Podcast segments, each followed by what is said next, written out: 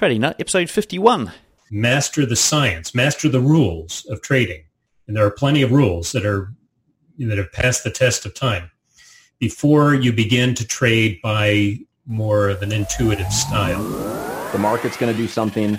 Your job is not to fight it. The market never ever runs away. It's always there. That personal diary of trading will make you a much better trader than I could be right about the direction, but wrong about the trade. Don't focus on the monetary side. Trying to make too much money on a trade is what I have seen killed every trader. Your losses offer you some of the greatest insight you can find into your mistakes. Relax, learn the process. Candlestick pattern trading is a freaking trap.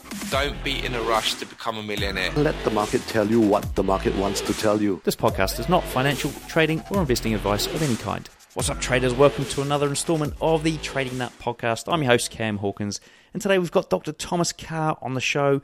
Now, we've got a fantastic interview with Dr. Thomas, and I tell you what, he goes into so much detail about his whole career. We talk about cryptocurrency, we talk about uh, trading stocks, we even talk about investments and how to sort of pick those investments and and manage them. Real detailed interview, and then we jump on, and he actually, oh, we don't jump on. He's given me a video to put up on the channel. That's something he recorded just for the trading nut audience, so you can see that on the YouTube channel after the show. Head over there. I'll put a link in the description as well. Now, before we get into that interview, there was something that in the last week happened to me, which was was slightly different from what I normally do. Uh, I actually, well, I'm involved in another podcast, and I mentioned that at the end of last week's or the last show. So I'm going to tell you a little bit more about that now. Now, look, it's not a promo for the podcast. It's, it's a completely different audience. I'm in it with a few other guys. And in fact, I wasn't even interviewing in this one. I will be doing it in future ones, and I'll let you know what it is once once it go live, goes live in, in maybe two or three weeks' time. Now, the thing with this is, I got we got to interview well, uh, somebody who was at the very top of their game back in the day. So they played in the English uh, Premier League. That's the soccer league, if you if you're unfamiliar with it, um, played in one of the top teams there for many many years. Got to interview the guy. He's actually there's a photo of him up on the Telegram group. Uh, so if you're not in the Telegram group, jump over there onto tradingnut.com. There's a link to that. You can get in there, have a look at me taking a photo of the guy uh, whilst we're doing the interview. Now, he was in the room, which makes a big difference when you're, I suppose, sucking up, sucking up information. I mean, we hear this information today you know, on the on the podcast, you're going to hear today from Dr. Thomas Carr. He's going to give us a whole bunch of knowledge. Just you know, you'll be able to suck it all up. The problem is because it's digital, it's so much harder to do, and it's in a roundabout way. For whatever reason, there's just that you're missing that we're missing that energy. And I think being in the room with somebody of that caliber in the last week was fascinating because he wasn't just talking about his career and, and the highlights and lowlights and all that sort of stuff, but it was what you got out of it was the the mindset that he had as a not just a person but a player, and how that mindset could be trans transferred to pretty much anything in life, and in particular into what you're doing with your trading. His view was like he wanted to be the best, and he would do whatever he could do to become the best, and that would mean, you know, he'd be playing alongside other superstars, finding out what they're doing like you know trying to learn from them asking them questions asking them why why why uh, then like when he you know found even more superstars guys that are even higher up in the game than him he'd be like looking what they're doing and modeling what they're doing um, asking questions being really inquis- inquisitive and then when those setbacks came he wouldn't stop and go oh, I've got an injury the career's over job done. It was like, how do I get over this? How do I how do I move forward? It was always about moving forward, never looking at it from a, I suppose, a, a pessimistic view. It was always optimism the whole way through. So these sort of things, I think, res- should resonate with you as a trader, even if it's not. I suppose it's something we've heard on the show before, where if you know if you t- treat trading as a professional sport, um, as do a lot of the professional traders out there who are making money, then things actually might start becoming you might start becoming more successful or at least finding success quicker. Um, that means practicing. That means um, taking it seriously. That means you know being diligent about who you learn from, trying to find those mentors who are going to teach you what to what to learn next. As we're going to get here from today from Dr. Thomas Carr. So not just sort of listening to this once. I mean, uh, somebody, well, uh, actually, an ex guest on the show posted in the group the fact that he'd listened to that Larry Williams interview that I mentioned in the last week's show, he'd listened to it three times. So that's the commitment, that's the dedication that you need to do if you want to be at the top of this game as a, as a trader. Just to put things into perspective, especially if you're a newbie who's just starting to listen to the show and it's the first show you're listening to. Anyway, enough from me. Um, before I let you go, I do want to let you know I've got another robot going up into the Robot Traders Club uh, today it's a nice little strategy. For, actually, it won't be today. It'll be today, but when you're listening to this, if it's, if it's on the day that it goes live, it's probably been in there for a week. Uh, it's a nice little strategy submitted by one of the members. Now, the way it works is if you're a member, submit a strategy. If it's got, if it looks good, we'll, I'll build it into a trading robot, put it up there for all the members to use and try out, test in the markets. And there's so many settings that you can configure it to however you want it to trade. Um, it's only seven bucks to get in the door give it a go if you if you want to have a bit of fun, if you want to check things out, see what it's all about, see if there are you know if there's something in there that can either help with your trading or can automate some of the stuff that you already do. All right, guys. I think without further ado, let's get on with this interview with Dr. Thomas Carr. All right, folks, we've got Dr. Thomas Carr here on the show from drstoxx.com, and that's D R S T O X X, not stocks, the word that you often trade. Um, so, how's it going there, uh, Thomas? I'm doing fine, Cam. I'm happy to be on your show today and uh, appreciate the invite. And, and where are you calling in from again today? I can't remember. Yeah, we live just outside of Washington, D.C., you know, capital city, um, and uh, in northern Virginia, which is a, a set of suburbs just outside of the city. And then we have a a home as well on the beach in Florida. We get down to as often as we can, although not as often as we'd like. Oh dear! And I, I know that just at this current point in time, there's another hurricane that's um, ripping through. Is it the south, uh, well, Florida and sort of around that area, or did it hit? I, am not too sure. Well, it didn't actually. It didn't make landfall, at least not yet. Uh, it's just skirting up along the coast after destroying a lot of um, the the Bahamas. Uh, and it looks like it might hit South Carolina, which would be north of where we are, but uh, still, we're not looking forward to that. Yeah, one of the one of the rare places in the states that I've actually been to is South Carolina. Funnily enough, um, ah. I had a friend that lived in Myrtle Beach, so I was I went there for a couple of days once in my yeah. life. Um, bypassed the rest of the country just to do that. Now, right today, we're going to sort of get to know you a bit find out your story and dive into some of the stuff that you're doing around your trading. So, um, do you want to start off by telling us how you got started in this? Yeah. Well, like a lot of uh, people that are interested in trading, I have no financial experience whatsoever. my my uh, I've, I have lots of education, but it has nothing to do with economics or finance or business. Um, I'm a philosopher and theologian by training, with master's degrees and a doctorate and uh, taught at university for 17 years. Um, and of course, a professor, you know, doesn't really make a whole lot of money, uh, just enough to get by. And I, I, wanted my wife to not have to work if she didn't want to, and she was wanting to homeschool our kids. So I uh, thought, well, trading sounds like a, a, great way to make some extra income and and be able to uh, afford the the single income so that my wife could stay at home. And uh, so in 1996, I opened up a little trading account with some extra money that I earned from teaching summer school. And that's one of the things I always tell new traders is only uh, use money when you're starting out. Only use money you can afford to lose. And that, of course, was our case. It was just extra money. We weren't really counting on it. And uh, started trading 1996 and did horrible first year, did horrible the second year. and it was finally after two years of just not knowing what I was doing and losing all kinds of money, um, you know, all of that extra summer school money, that I decided to buckle down and really learn what trading was about. So I spent about three years uh, reading everything I could, taking webinars, uh, do, doing courses, uh, online courses as well as on-site courses.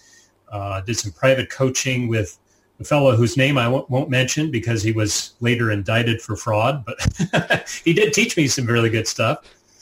And after about three years of, uh, you know, mostly breaking even, um, I've started to turn profitable consistently.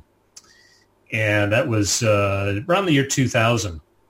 I joined an online community back in 2000. Uh, was a investing thread, uh, discussion thread, you know, before the days of Facebook and Twitter and StockTwits and uh, built a, a, a, little community there of interested traders where we shared uh, strategies and knowledge with each other. We learned a lot from each other, and it became very popular. That thread, one of the top um, threads on that particular service. And so in 19, uh, sorry, in 2002, October 2002, I decided to launch our first website and my first advisory letter to, to, just to share uh, knowledge of what I was learning about trading with the wider community. And uh, that letter kind of took off, started to have a life of its own. And we went overnight to about uh, 300 subscribers and just kind of grew from there. Um, and uh, 2007, I was asked by McGraw-Hill to write a book on trading. So we did that. And much to my surprise, much to McGraw Hill's surprise, I think it became a big bestseller. It's been translated into Chinese and German and Japanese and Korean and so on. And uh, so after uh, a few more years of just selling this one advisory product, uh, we branched out and launched a couple new letters and uh, some trading uh, training materials, resources, webinars, manuals, uh, private coaching service. And then in um, 2014, I came out with a second book. 2015 came out with a third book. And uh, last year published the second edition of the first book, the first best-selling book, which I consider to be my best book. So if anyone is interested in learning how I trade, uh, really on a step-by-step fashion, I would recommend the second edition of Trend Trading for a Living. You'll find that on Amazon and most bookstores. Um, mm. But yeah, that's kind of where we're at today. Now, you know, I, I do a lot of trading myself. I manage a, a an online um, day trading room where I give out my my stock picks uh, in live version, as well as uh, the advisory products that we send out each evening to our members but yeah, that's kind of where we're at today. Wow. And uh, I want to dive back into uh, into that time between your break even and becoming consistently profitable. I mean, what happened there? Was there was there anything that uh, or a progression, or can you can you sort of bring us back to that those moments? Yes. Um, well, I, I you know I was making every mistake, every newbie mistake in the book during the, my first two years of very uh, horrible trading, you know, where I was just losing right and left. And so I began to whittle down and I learned the uh, technical side of trading, which helped with sort of managing, you know, where you're going to put your stops and where it is best to take profits. Um, the, the position management side of things was a real big uh, improvement in terms of my consistency as a trader. And uh, and, and the other thing that I think really turned me around, in addition to position management, was um, kind of developing a specialty in a particular uh, uh, setup. And I became a specialist in what I would just call a simple pullback setup. So uh, the analysis of, of price trend, uh, volume analysis, um, identifying when a pullback in the trend is just about to turn higher again in other words, when that trend is about to resume. Those were all things that I really drilled down on, really focused on. And I, I kept track of every single trade that I made. I wrote down the reasons why I was making the trade. Um, when things didn't work out, I tried to figure out what went wrong. You know, did I make a bad read on the chart? Did I miss something in the volume? Those kinds of things. And it was that, you know, over a period of three years, really streamlining my focus on to a single trading setup, I think in addition to learning position management principles, those were the keys to my, my turnaround.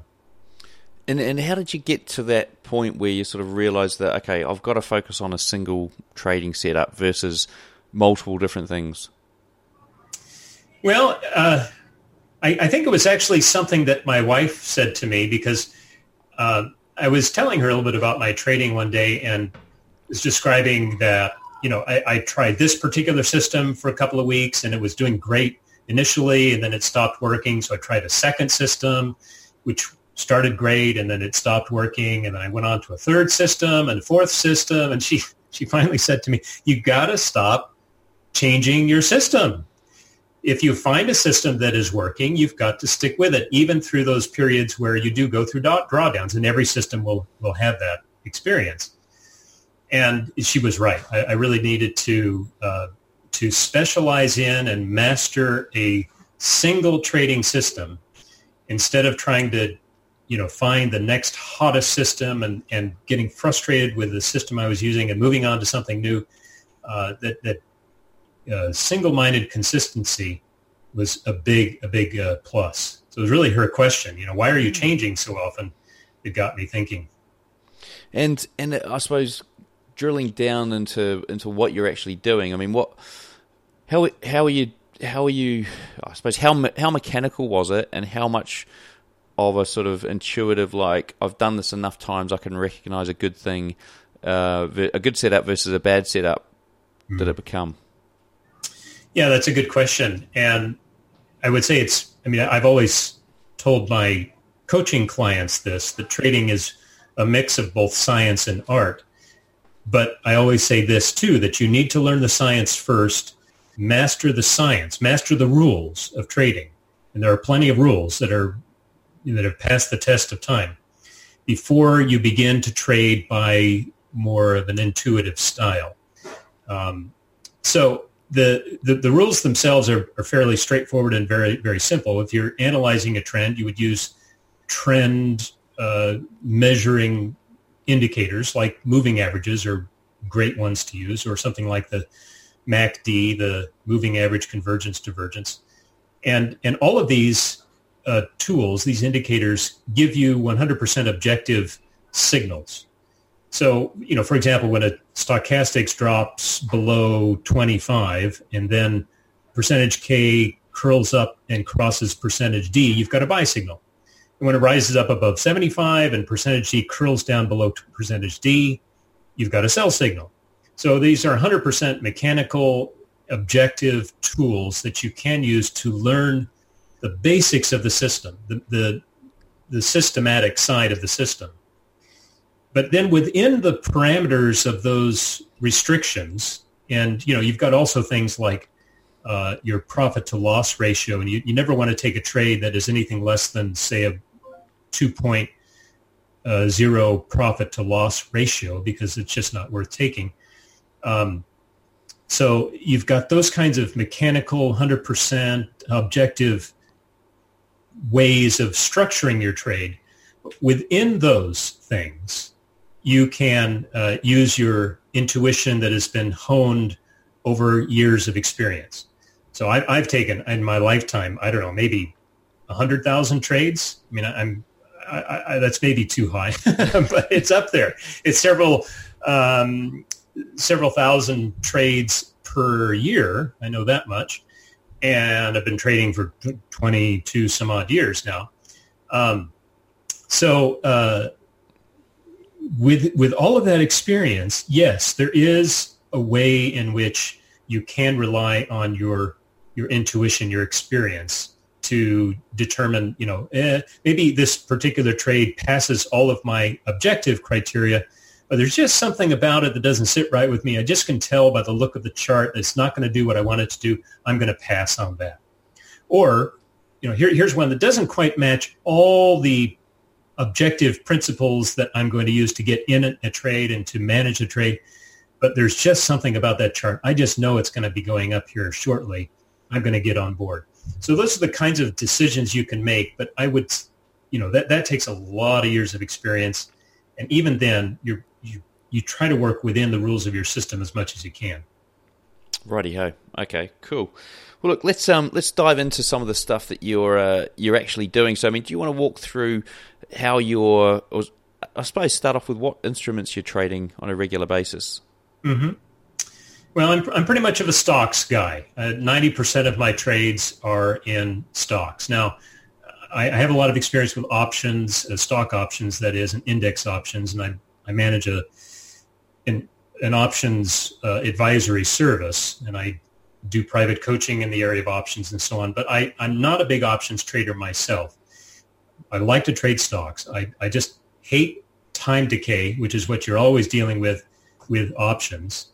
And although I'm primarily an options seller when I do use options, uh, which of course puts time decay in your favor, um, I would just rather trade the stock. I don't know. It's just something about the, the, the underlying principle itself that I prefer to trade. But I also do almost on a daily basis, I will trade in and out of the uh, E-mini index futures contracts, which I like a lot for hedging purposes. So if I'm if I'm you know if 80% of my portfolio is long and I see that oh the market's really kind of topping out here and looks like it's going to be pulling back for the next maybe couple of days, I'll throw on some future contracts on the short side as a way of hedging. Um, and I'll also drill down into the one minute, three minute, five minute charts on those futures contracts to do a little bit of day trading just to keep my interest in it because I enjoy that. I enjoy that real short term kind of stuff. Um, but for the most part, I'm trading stocks and I'm trading in a swing trade time frame.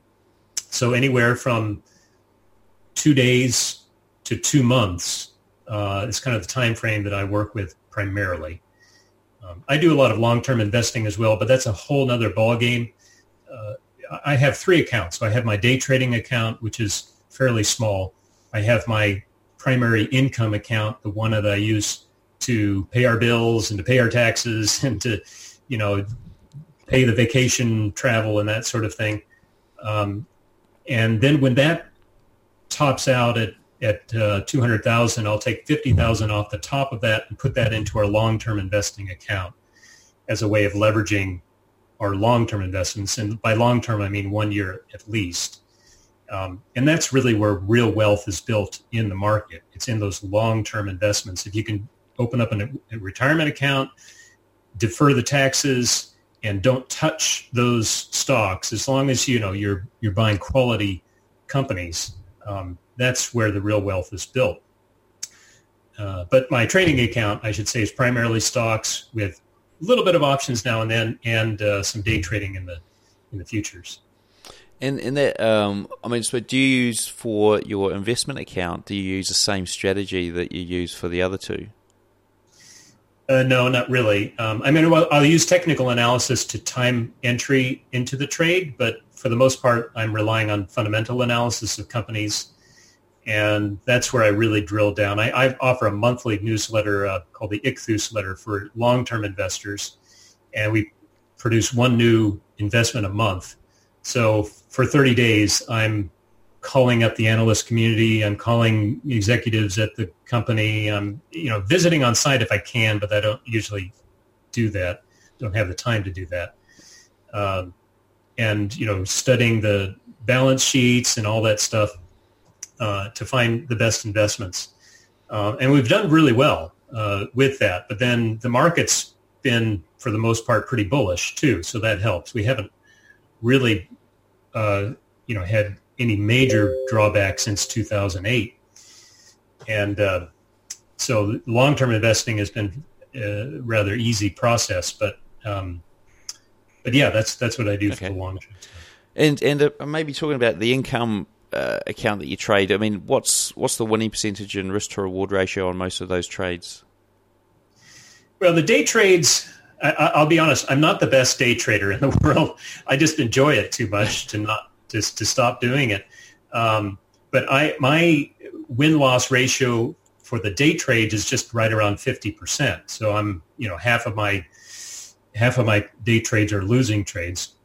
Uh, but I keep very very tight stops, and I'm looking for about a 1.8 to 2.8 profit to loss ratio.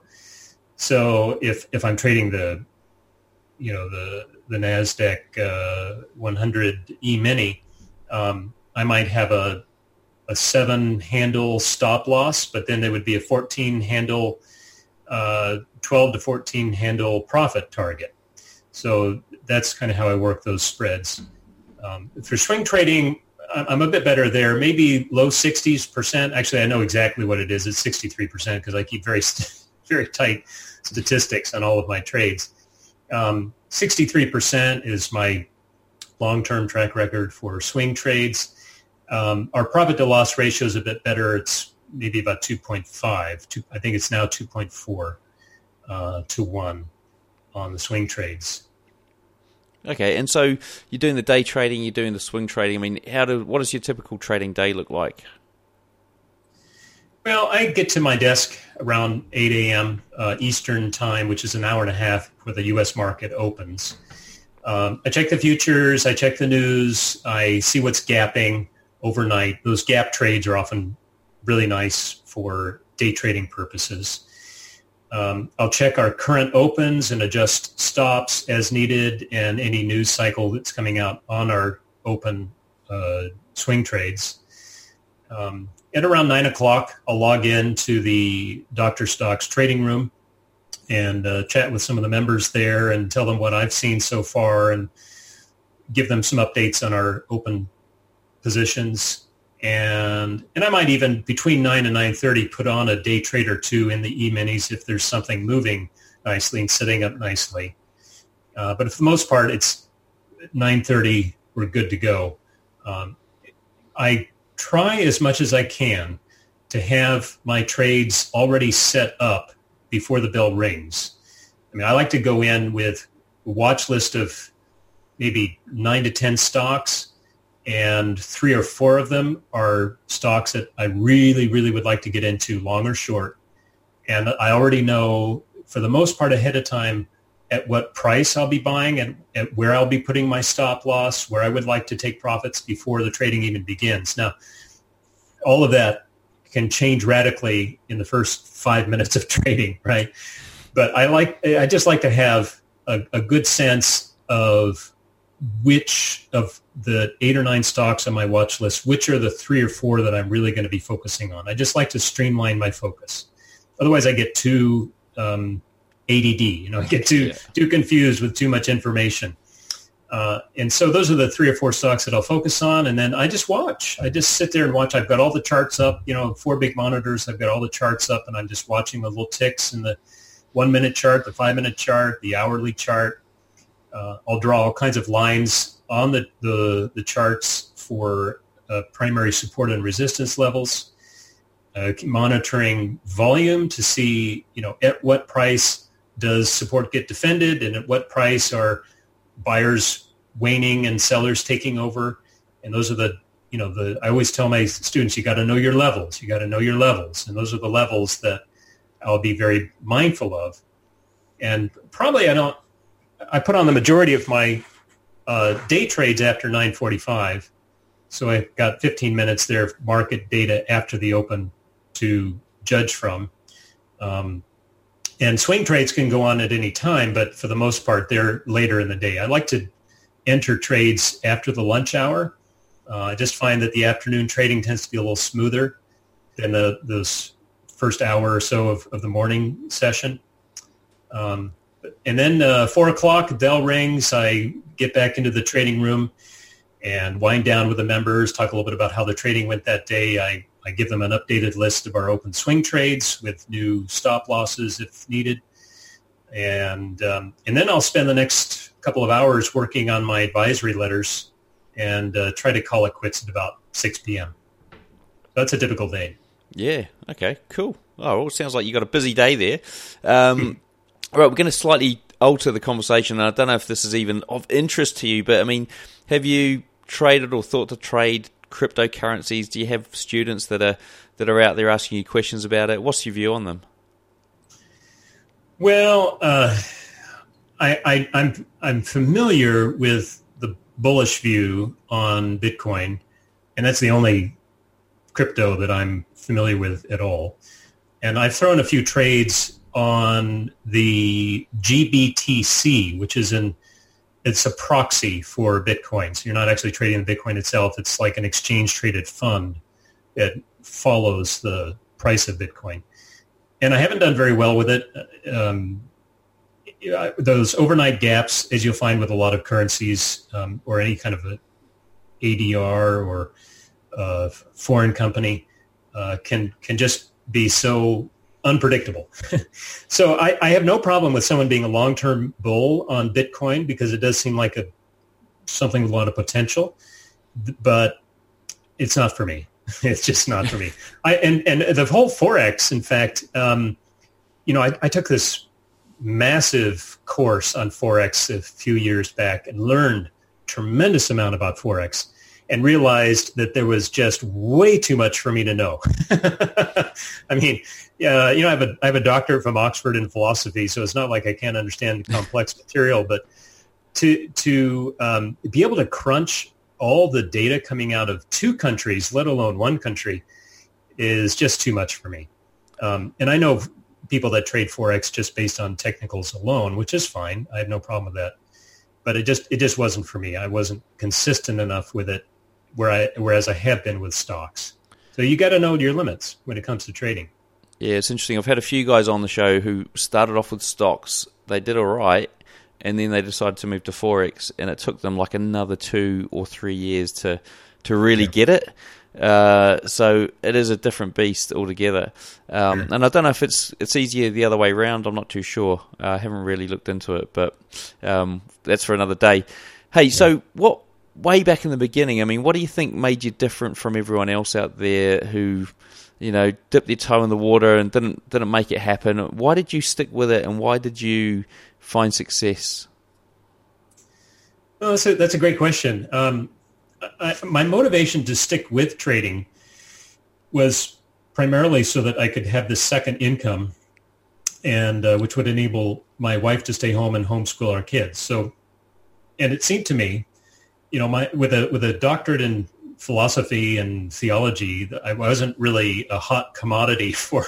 You know, I couldn't I couldn't uh, become a consultant to businesses or do a lot of the other moonlighting jobs that others do, uh, and the whole world of e-commerce and selling product online was opening up in 2002 nowadays it's so much easier to just you know throw up a website and link up your e-commerce uh, your, your merchant accounts and so on and begin selling on day one. Couldn't do that back then. It was a little more work, but it was opening up. And so that seemed like a natural way to go uh, to be able to provide a second income for our family. And, and then secondly, I've always had an interest in the stock market and a, and a real passion for it. Um, ever since I was a kid, I used to read books about Warren Buffett and Peter Lynch and others. And, uh, and so I guess one of the things that makes me different was that a strong motivation to continue even when it was tough going at the beginning. And I had a passion for it, which I think if you have a real passion for it and you're willing to sit through those long months and years even of uh, losing money that it takes to gain that education, then you, you have a very good chance of making it. Very good chance of making a good trader. Okay, so passion's a, a massive thing, I think, and it's it's been uh, echoed in previous interviews I've done as well. So, um, guys, just think about how passionate you are. You know, do you dip in and dip out, or is this something you're you're here for the long term? Now, thinking about um, some of the listeners out there who might be working in a day job, I mean, what steps would you recommend they start taking to to to start, I suppose, getting to that point where you've got an income account and you're you're taking out sort of you know enough money to pay the bills from trading stocks? Yeah, uh, that's a good question too, and I I want to um, speak to those who you know, I, I, get, in fact, I get emails almost on a daily basis from people interested in our services, and they'll often ask me, you know, how much money do I need to uh, quit my day job and start trading? Well, first of all, you, you need a lot of experience if you're going to trade uh, for a living but you also need a lot of money.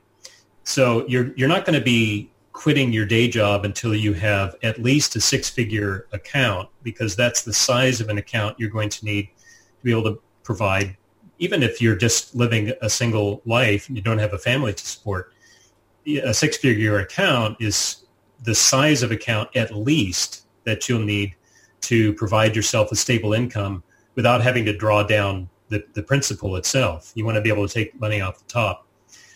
Um, but I would suggest for those that are that are working full time and want to try their hand at trading, that number one, you start with real money. Uh, This whole idea of paper trading is really false. Don't even think about it. You've got to open up an account with real money. You can start with two thousand dollars. That's usually the amount that I recommend people starting with. I myself started with two two thousand five hundred and lost that uh, twice, so I know how it goes.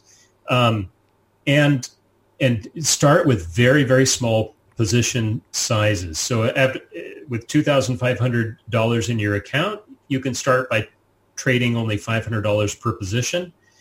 And even if you're only making five, six, seven dollars per trade, you are gaining valuable experience. So that's really where you need to start. You start small, you keep your position size small. And I would also recommend that while you're trying your hand at trading, that you would learn as much as you can from as many sources as you can. Uh, I must have read 40 books on trading. I took several online webinars. I took several on-site webinars. I paid several thousands of dollars in my education. And it was all very valuable stuff. I mean, it, granted, there are things you're going to learn from some people that are not a good fit for your type of trading, your type of character, your personality, or even the time frame that you have to trade and those kinds of restrictions. Um, but everything that you learn from someone who's successful at trading is worth learning, definitely worth learning. So uh, start small, start with real money, take small position sizes, learn all you can. And I think those are really good ways of, of getting a good start toward trading. And in terms of learning all you can, I mean, how did you personally sort of filter out what you thought wasn't valuable or how did you get the level of trust in, in your your educator or mentor that you know obviously the guy the guy was um, indicted probably not the not the best not the most trustworthy person but I mean how did you yeah how did you sort of know what to what to believe and what not to believe? Because I mean there's a lot of sort of conflicting information out there and at some point you have to sort of make a call on this stuff is valuable to me and this stuff works versus this stuff doesn't or I don't believe it. And mm-hmm. how do you sort of validate that you're not wrong in that decision making? Yeah. Well, you want to you want to do your due diligence first on whomever you are learning from, uh, and it's not just enough in our business to have a website that touts great performance because, well, you know, the, the people can fudge their performance data. Unfortunately, it's it's un, it's an, an unfortunate thing that happens. Um, but if someone is is genuinely uh, trading for a living, and one of the ways you can tell that is is if they have a live trading room, you sit in that room for a month and see if they're making money, if they're actually making money. Uh, that's one of the reasons why I have a live trading room is because I want to demonstrate to people that yeah, I'm not perfect and I do have a lot of losses, but I am consistently profitable. And if you do what I'm doing, you will learn how to trade. So um, if, if a person has a live trading room, they're consistently profitable, not always perfect, but consistently profitable, um, then that is a person that I would look to for uh, solid trading advice. Now, to, in order to sort out what's going to be a good fit for you from what isn't, you really need to think through your risk profile and the kind of personality that you have. Now, for me, I, I have a pretty low risk profile, which means I'm not going to do the high risk stuff. I'm not going to put on huge position sizes in something that's very volatile. I just can't handle that kind of stress. But I, I like to have enough of a profit potential that the real slow, sluggish blue chip stocks aren't exciting to me either. So I find myself right in the middle. I trade a lot of small to mid cap stocks, but they're very liquid. They make consistent moves. I'm not looking for something that jump, jumps up and down within a heartbeat. That just drives me crazy. Uh, but there are a lot of people that trade that kind of stuff. They trade the one second chart or the 10 second chart on, you know, some wild fluctuating contract like the oil or gold. And they thrive on that stuff, but that's just not for me. So you have to you have to really think through your risk profile and find someone who's able to teach you the the, the kinds of trading that fit that profile. Um, and then you have to think about your time frame. I mean, if you're working nine to five, then you're going to have to find something to trade before nine or after five, and that kind of limits what you can trade. So you're going to be looking at forex or maybe the index futures. Um, as opposed to stocks because you, you're not going to be able to trade stocks if you can't get to a computer during the nine to five period. Um, so those are the kinds of things you think about. And then once you have a sense of your risk profile and what you can trade, you find a mentor that that is able to teach you those skills. So that would be the best way of going about it. Mm, yeah, very logical. I like it. It's uh, it's good advice to you guys. So so take that on board. Now diving into a into some technicals. I mean, you mentioned indica- a couple of indicators before. Uh, what about if you if you're recommending uh, some one of our listeners out there jump on a price chart and start doing a bit of uh, investigation? What what would you recommend? Well, there there's so many ways of analyzing the the price chart, but you want to keep things as simple as possible, particularly if you are new to trading and don't have a lot of experience. I myself am a minimalist when it comes to analyzing charts. Uh, the only things I have on my chart, I, I, I will t- from time to time put on various indicators, but consistently when I'm eyeballing a watch list of charts for, for setups, I'll have uh, a couple of moving averages I'll have uh, either the MACD or the RSI, which are the two momentum indicators that I prefer. Uh, and I'll have a candlestick chart with volume bars at the bottom. And, and that's really it when I'm eyeballing charts looking for particular setups. Now, when I, once I find a setup, I'll drill up to the weekly chart, down to the intraday charts, and I might add on a couple of indicators like the stochastics, which I mentioned before. Um, I also like to use what I call a moving average band, which is uh, a single exponential moving average, but set at at the high, at the low, and at the close. So you actually have three moving averages that run parallel to each other, and those bands tend to act as support and resistance as a kind of um, don't know how to describe it, but uh, they, they act as channel a, sort of thing. Like a channel, exactly. That's a good word for it. Exactly. Um, so if I if I'm talking to someone who's never really traded before, then I would first ask that person to uh, focus primarily on moving averages. They're going to tell you the trend of the underlying stock. If the moving averages are moving upward from the left side of the chart to the right side of the chart, you know you're in an uptrend. If they're moving down, you're in a downtrend. If they're flat or very choppy, mostly moving sideways, you know you are in a trading range. And with that information right there, you're already well ahead of you know 80% of the trading community which is you know so focused on on other things. You need to know whether your stock is generally trading up, generally trading down, or is caught within a trading range, a consolidation period of some sort. And then and then you can look at individual moving averages. Like let's say, for example, the two that are most commonly used are the 20 period and the 50 period. The 20 period is fast. The 50 period is the slow moving average. If the 20 period is above the 50 period, again, you're in an uptrend. If the 20 is below the 50, you're in a downtrend. If the 20 is popping up and down above and below the 50 period moving average, you're in a trading range. All of this, by the way, I spell out in my book, uh, Trend Trading for a Living, both first and second editions and I give some, I give a little test there on how to determine uh, uptrend, downtrend, trading range, and I divide those into five different styles. So you have strong uptrend, weak uptrend, trading range, strong downtrend, strong uh, weak downtrend, all based on the 20 and the 50 period moving average. Okay, interesting. Yeah. Cool. Look, that's uh, there's a lot. There's a lot going on there. So uh, a lot of a lot of the stuff that uh, if somebody's looking to, to jump on a price chart, I suppose the good thing that I I sort of took away there was, and what some other people may. I suppose, yeah, early on in your trading career, you'll hear about oh, moving average crossover, bang, I'm in.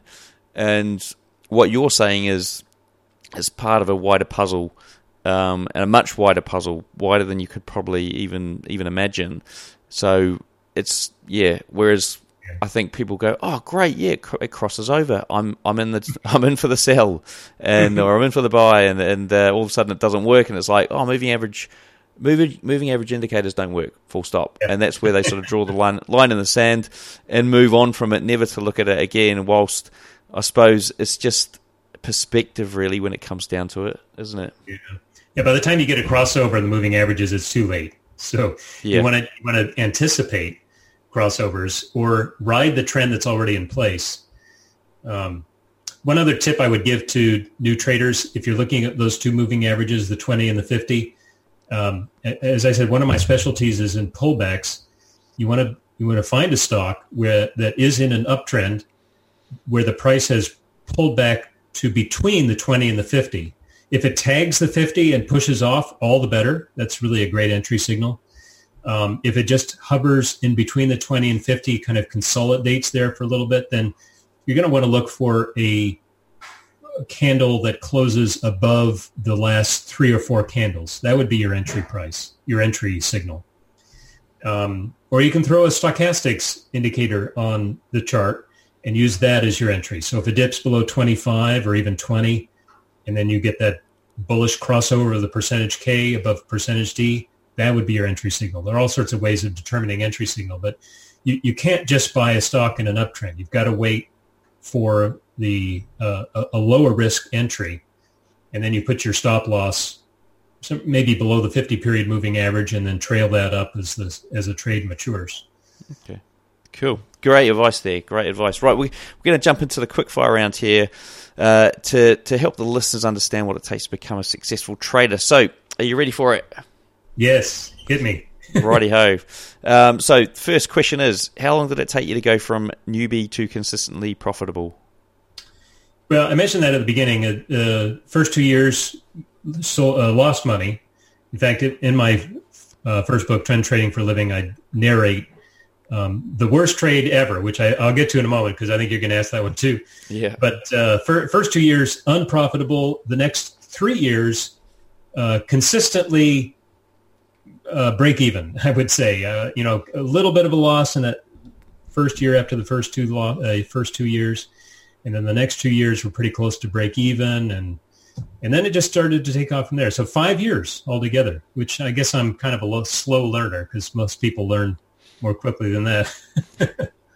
What's your mental approach to trading, and do you have any special techniques you can share with us? That's a great question. And I would have to say the most important thing, I, I try to get this across to all my coaching clients and my dating day trading room uh, members, is you have to be detached from profit and loss. So it, it's so easy. I, I, I've suffered with this for years myself until I kind of mastered this. It is so easy to think of yourself as a bad guy when you take a bad loss and to think of yourself as being a good guy when you take a big profit. You know, when you take a horrible loss or a series of losses or you go through a several week drawdown, you can feel like a total loser. And then you, you know, you have a great winning streak and you think, oh man, I'm on top of the world. The whole world is opening up. I'm going to be, you know, buying the big mansion or whatever. You have to detach yourself from profit and loss. Uh, detach your identity from profit and loss. Instead, you're going to evaluate yourself as a trader based on how well did I obey my system. If I take a loss in a day or if I have a drawdown, but I obeyed my system, I'm good. That, that, that's a good thing. I'm, I'm doing great as a trader. And if I obey all the rules of my system and I'm profitable, that's all the better. If I don't obey the rules of my system and I'm profitable, that is not good. I'm not a good trader doing that. So detach yourself from profit and loss and attach your identity as a trader, not your personal identity. That's a whole different thing. But attach your identity as a trader to how well did I obey the rules of my system. Hmm. And that's it. Superb advice. Superb. Uh, what's your favorite entry setup? Now, as I said before, the pullback uh, setup is my favorite. It's the very first system that I learned. It's one that I only traded exclusively. Not, I'm, I'm a system builder. So I've built over 30 different trading systems, and some are breakout, some are continuation, some are mean reversion, and so on. But of all the systems I've created, the simple pullback is my favorite. And and again, it's pretty much what I mentioned earlier uh, with the moving averages and then an oscillator like stochastics to determine oversold condition and looking at candlesticks to determine your your entry price. It's it's all rather simple stuff.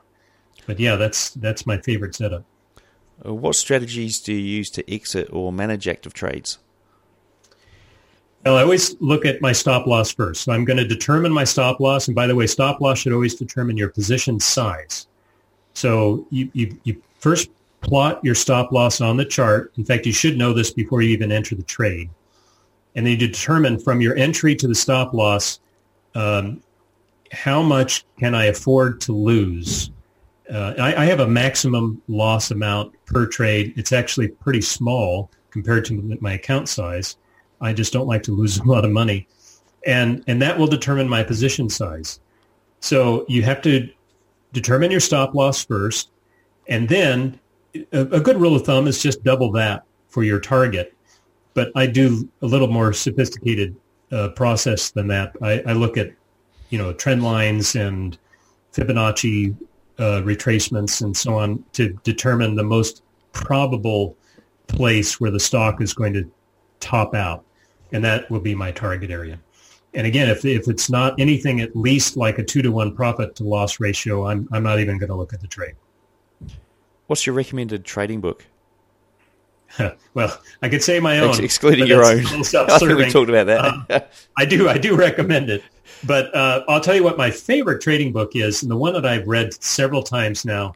Uh, I'm a big fan of William O'Neill, Investors Business Daily, um, investors.com, the MarketSmith charting software, the whole package. I'm actually a partner with IBD. Uh, and that's not because um, I'm anybody special, but I just, I'm very passionate about their service. William O'Neill's book, How to Make Money in Stocks, it's one of the best-selling books of all time, um, is a brilliant system. My own understanding of the fundamentals of a company come right out of that book, in addition to some other things too. But 80% of what I do comes out of his work. Um, it's a very inspirational book, and it is, it's really the best. It's much better than my book. So if you if you only can afford one book, then you want to buy William O'Neill's book. Uh, if there was one thing you'd recommend any retail retail trader spend the next month mastering, what would it be? Why and how could they go about mastering it? Hmm. Yeah, that's a good question. Um, well, it, has been said many times by many better traders than myself that position management is the key to consistent profits. There are three there are three keys to consistency in trading. One is your uh, uh, your profit to loss ratio per trade. So, are your winners bigger than your losers? Um, second is the win ratio, which my win ratio I don't think is all that good, but I, where I'm a winning trader is my size of profits to losses is is pretty good. And then thirdly is uh, how many days in a row are you making money versus how many days in a row are you losing money? How many weeks in a row? How many profitable months have you had in a row? You know that those are the three keys to consistency. And um, the way that you're going to improve in all three of those areas is mastering position management. By position management, I mean the position size that you're putting on, how many shares are you buying, how much money do you have at risk in any individual trade, and that's a function of uh, both position size and where you set your stop loss. And then the exit strategy how are you going to determine when to get out of the trade? You know your stop loss can take you out, and I always recommend people just let the stop take you out of the trade. Don't don't overthink it. But exiting the trade is a little bit more of a finesse move, a little more nuance going on there. Um, and it, a simple two to one profit ratio is a good rule of thumb to, to follow, but there, there are better ways of doing it too. So manage uh, sorry, learn position management. That would be number one for sure. What's your preferred broker and trading platform? I've been with Inter, Inter uh, Interactive Brokers since 1996, so I'm probably one of their longest lasting customers. I don't know. Um, it's not the best platform out there. It's not as user friendly as some other things that I've tried. I mean, I also have an E-Trade account that I use for long term stuff. Um, but it is a, a very robust platform for active traders, and they have an excellent commission structure. It's very cheap to get in and out. They have the highest uh, interest rate on uninvested cash, which means you know you're, you're going to be adding a little bit of cushion to your trading if you're not fully invested all the time. Uh, they have the lowest margin rates by far. I mean, their margin rate is like half of what all the other brokers are. Um, they also pay you if you're willing in your long positions to lend out shares to the short sellers. And the way they do that is you never even see your shares go out. Uh, they're just being lent out kind of behind the scenes.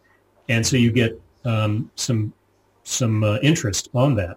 So between that and the cash interest and any dividends coming in, um, I have a pretty healthy little cash flow going there, um, which effectively it, it, certainly overcomes my trading commissions, which can be quite high because I'm, very active. Um, so yeah, I would say uh, interactive brokers I like a lot. Yeah, I didn't even know they, they offered those services. Um, now we're into that question. So the worst trade you mentioned it earlier. Looking forward to hearing this story. Yeah. Well, it was the first year of trading, and you know, I didn't know what I was doing at all. I knew nothing about technical analysis, nothing about fundamental analysis. I got on a chat site, and everybody was talking about this little company, small cap company, trading around two dollars a share, that had proprietary technology that would turn um, salt water into drinking water and as well as other kinds of like sewage water into drinking water. I mean, it's crazy stuff. Yeah. Now, and and then the rumor was that the CEO of the company was going to be on the nightly news that night, and everybody was expecting the stock to skyrocket. So I bought. I, I had twenty five hundred in my account from my um, my summer school money. I put it all, thousand shares, or at least twelve hundred shares or so, on that two dollar stock and by the time it closed that day, it was up four dollars. So I'd already doubled my money, and I thought, man, this is the easiest thing in the world. and then the news comes on, and it wasn't the CEO of the company that I bought; it was the CEO of their competitor. That was the first problem, and then the second problem was the CEO had to say that the product was not even going to come to market for at least 10 years because the technology wasn't there and they couldn't scale it and all those sorts of things. So by the time the stock opened up the next day, and there was no pre-market trading in those days, it was half the price of what I bought it. It went from four dollars down to one overnight, and I got out as quick as I could, and I think I got eighty cents a share for it. Big, big loss. So I learned my lesson, and I learned don't trade on rumor, don't trade on someone else's, uh, you know, stock twit uh, tweet. You know, don't do those kinds of things because that it will just lead to ruin. Uh, right, last question of the quickfire round. So, if you could, could you leave our listeners with one piece of advice? What would it be? Oh boy, that's a good one. Um, I would say uh, I'm going to give you two pieces of advice, and I've already said these already. One is start small. If you don't have a lot of trading experience, you don't have a lot of trading knowledge, you haven't done the hard work in education, educating yourself on how to trade, uh, I have no problem with a person at least getting a start, but start very small. And the second thing I would say is until you learn how to trade and really also how to analyze companies, because I'm really quite big now in, in my latter years on understanding the fundamentals of the company. You really want to find a company that has growth potential um, if you don't understand those things, then stick with what you know. Stick with companies that are well-known, big brands, you know, Apple, Walmart, um, Starbucks, because those are the kinds of uh, companies that, you know, everyone has to buy, everyone has to own. All the big index firms have to buy it. The big hedge funds buy them. So even if you make a mistake in terms of your timing, uh, you, you'll you'll minimize your risk because because they are well-known names they're not going to go away overnight. Um, and and if you really want to try trading, then start with those big, well-known, familiar names and start small. Those are the two things I would suggest. Superb. Right, last question of the show here, Thomas. So uh, before we wrap up, what's the best way for traders to get hold of you? Uh, best thing to do is go to our website, uh, www.drstoxx.com. That's D-R-S-T-O-X-X.com. Uh, you can contact me through the site. I also am very active on StockTwits. You can follow me there, Dr. Stoxx, at Dr. Stoxx. Uh, I'm, on, I'm, on Twitter, uh, at Dr. Stoxx. And we have a Facebook page, the Dr. Stoxx Facebook page, drstoxxtrading.com Facebook page. So those are ways you can get a hold of me. Superb. Well, look, a big thank you to Dr. Thomas Carr for sharing with us today. Everything we've discussed here, along with all the links, are in the show notes. To find them, simply search for Thomas. That's T H O M A S in the search box on tradingnut.com. Until next time, I wish all my listeners trading happiness and success. All right, guys, so there we go. Interview with Dr. Thomas Carr, done and dusted. Hope you enjoyed that. Now, if you do want a little bit more, we have got a video for you that's up on the Trading Nut YouTube channel. And uh, where else can you find it? You can find it on the tradingnut.com website under Dr. Thomas Carr's show page. So go over there, check that out. Whilst you're there, check out the Robot Traders Club. As I said, we've got that strategy um, supplied by a listener out there called Elvin, who's also a member of the Robot Traders Club. Uh, thanks for that, Elvin. So I might even do a little video on that and put that up on the YouTube channel as well. But guys, for now, you can go and check that out. If you want to join up, give it a 14 day trial on the Robot Traders Club and check it out. Uh, what else can I tell you? Oh, look, next week we've got a Forex interview. So I know we've been quite stock heavy in the last few weeks, um, but we've got a Forex one coming up. Uh, a little bit different, but very interesting. And um, yeah, what else can I say? Oh, actually, yeah, a really good video on the end of it as well. All right, folks, until next time, have a great week, and I'll see you in the markets.